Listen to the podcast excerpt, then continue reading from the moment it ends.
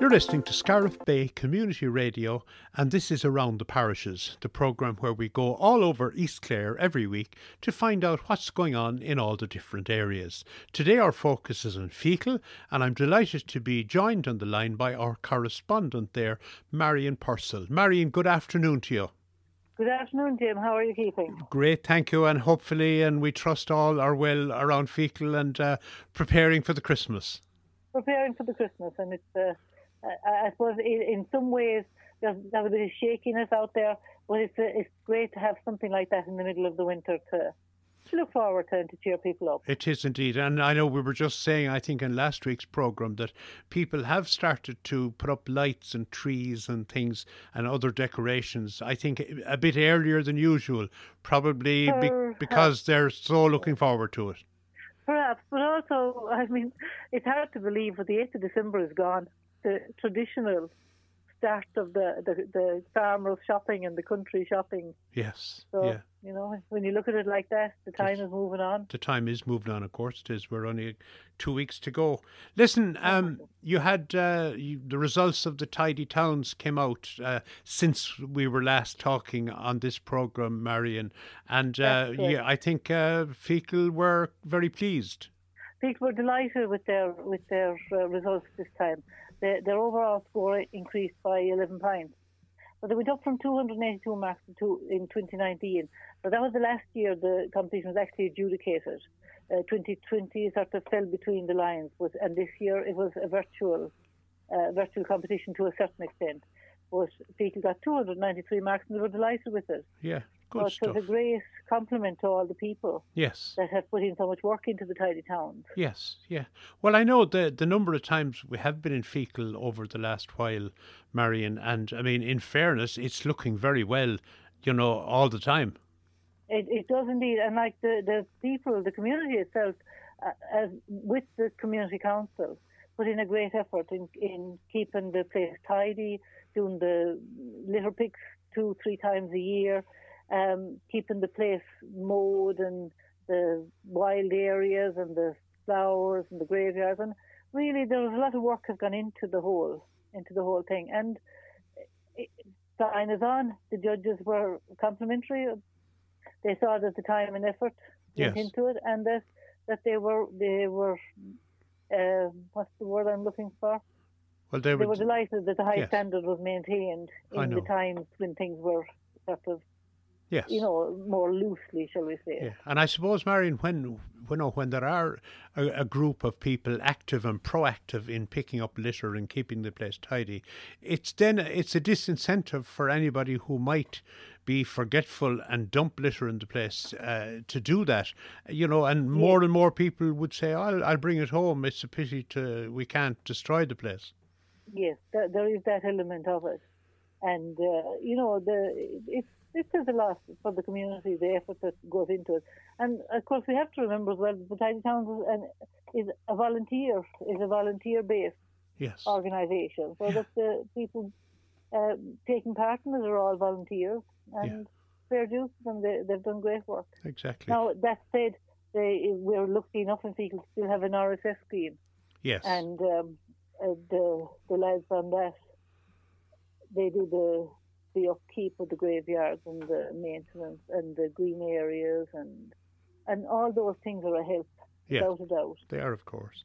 And you mentioned the community council there a while ago, and of course, I mean, we know from your reports in the past that the community council in Feakle is is a very active body.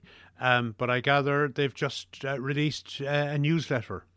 That's correct. Yeah, the the the community council has been reviewing the work that it's been doing over the last two years, and really it, they've produced this beautiful newsletter, a, photographs and just um, what you might call bullet points of the work that's been done, and it, it's an amazing credit to to the work that the, has been put into the community and by them and by the community itself. Um, just to give a, a glance through, the, the community council itself is is in place since 1996, and it's an elected committee. So there's so many um, people re- representative of each area in the parish, and um, so there's a, a, a wide spread of representation in it.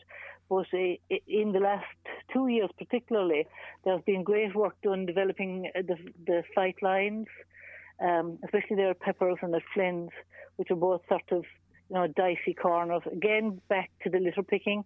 The community council arranged the the formal litter picks, shall we say, while the people keep the keep up keep up the momentum themselves. But Yes. it's good to have a bit of formality in it as well. Yes. Um, there's a, a defibrillator on the wall at Maloney's.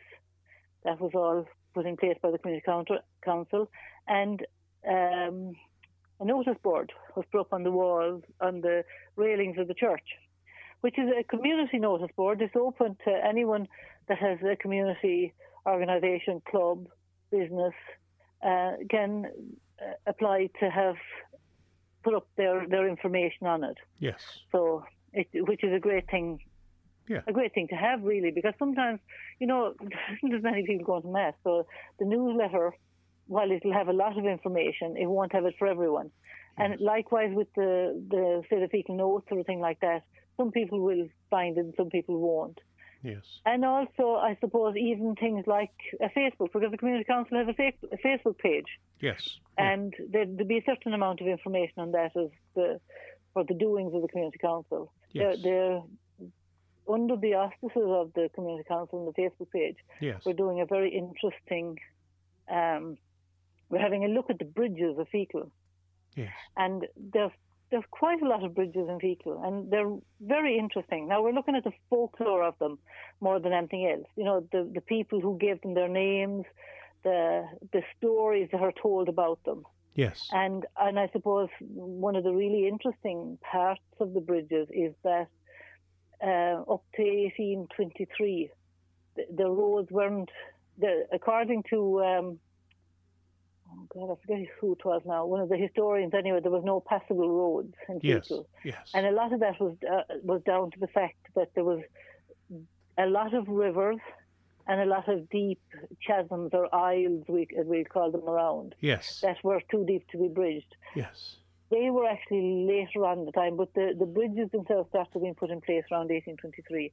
And it, it just, it's a very interesting, Yes. it's a very interesting project. I know it's hard to imagine a place where, where you couldn't get through as easily as we, we take for granted today. I suppose.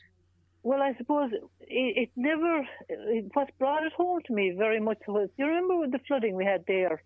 Yes. Three, Three or four ago? years ago, I do indeed. Yeah. Yes. And it, uh, once, once, okay, so there was Alisala at the Tulla side. There was Molly Keynes down at uh, at Enna. Uh, there was Cooling Bridge on the Scariff side. Yes. And all those roads were impassable. Yes. That's right. So effectively, all the roads out of Feakle, unless you went up into the hills, Yeah. We're we're not were impassable. impassable. And you know, it it brought it home to you just how important those bridges were. Yes. Yeah. And And uh, something we take for granted. we take for granted. Yeah. And also, Jim, you have to remember that these bridges were built in the 1800s Yes. for Yes. horses and cats, Yes. and with horses and cats. Yes. It was dug out of shovels a lot of the time, Yeah. and they are still taking lorries and you name it. today. Yes. They were well built. In other Amazing words. piece of work. Yeah, good stuff. Okay, Marion, if you're feeling lucky around Feakle, there are a number of raffles that uh, people could buy tickets for and, There and uh, indeed. There's a lot possibly win, win something for Christmas. Yes, which would be which would be nice. Um, the community council zone is just over. It was on the end of November, but I suppose it's the time of the year when it would be a natural fundraising time. So a lot of the a lot of the organisations that would normally have socials or some types of get-togethers aren't in a position to do so. So at the moment, the uh, the school, the Parents Association of the school, are holding uh, are holding their raffle. They have it. Uh, they, that's coming to its close now. That will be uh, the draw for that will be on next Sunday, I think, on the twelfth. If was that Sunday or Mon- or Saturday or Sunday? The it's twelfth. the- yeah, it's on- tomorrow. Tomorrow Sunday is the twelfth. So Yeah, so the, their their draw is on that day, and so they, they have some very interesting. Um, they have some very interesting prizes. I have a list of them sometimes I can't think where they are. yes, But um, but I people. know there's there's People are it also doesn't matter anyway what they you're, are. you're But also helping a good cause. and you're also helping with cause. Yeah. And also the hall committee. Uh, the hall usually the, this time of the year the hall committee has a major fundraising drive uh, to cover all the costs really the running costs the insurance the electricity the oil the uh, the water the things that are needed Yes. to keep the hall ticking over. So normally that was um, a, a sale of work, a, a community sale of work, and a, and a monster raffle. But as you know, the times that are in it, Yes, indeed. one can't have gatherings like that anymore. So, so they decided that they'd go ahead with the monster raffle, and that's out there at the moment. There's cards available for that in the shops and the uh, um, shops and businesses around the place. Okay. So their raffle will be open until December the 20th. So And hope, really, hopefully you know, people will support it. um, that people will support it. Yeah. They're also doing um, just for the people that have been using the hall for the last while. Um, they they got one of the COVID a, a small amount of a COVID grant, and so they're putting that towards uh, say the people that are using the hall. Yes. They're putting it towards the uh, electricity, uh, the heating, the heating, the electricity, so that people can use it without having that added cost on them for the moment, I know. Yes. and uh, using the fundraiser then for the for the ongoing cost of the running of it. Good. Okay, Marion, in the minute or so we've left, uh, has reopened, you tell me. That's right. Tunis is open now for the last four months or so, and it seems to be going fairly well. They have their their they have a, a new website, which is if anybody wants to have a look at it, they are bringing their message of relax, recover, and heal to the communities all around East Clare, and they they offer a wide range of wellness therapies. As you know, Jim, they're a, a charitable organisation, and they they offer the services of, of therapists both massage and counsellors um, at rates that people can afford. Yes. They also offer days where, you know, uh, and, and they're gradually building back up into that. But it occurred to me that it might be a nice present for somebody, um, a thoughtful, for some for friends and, colleagues, you know, to Yes. maybe a voucher for it or something like that. That, and uh, their information can be got on the website. And where are Cunis based, Marion? They're based in the Old Creamery in Feakle. Oh, yeah, beside Smith's. Custom, besides Smith, in a custom built, beautiful, beautiful room. Yes. The, the space was laid out specifically for them. I know. So it's it's very welcoming. The rooms are very comfortable and very lovely, and there's some amazing therapists working Okay. out of it. Marion, in less, we've less than a minute left. You were going to tell me something about uh, in the astronomy line. Well, at the moment, I don't know if any of the people that have been out walking. There's a lot of walkers uh, at night at the, while it was dry and bright, but they may have noticed that off to the west there are three stars in alignment. One of them is particularly bright. That's Venus, which is a planet, as it turns out, but it's the planet Venus, and also it's the star that some um, historians or uh, people who consider themselves knowledgeable in these things uh, consider to be the Star of Bethlehem.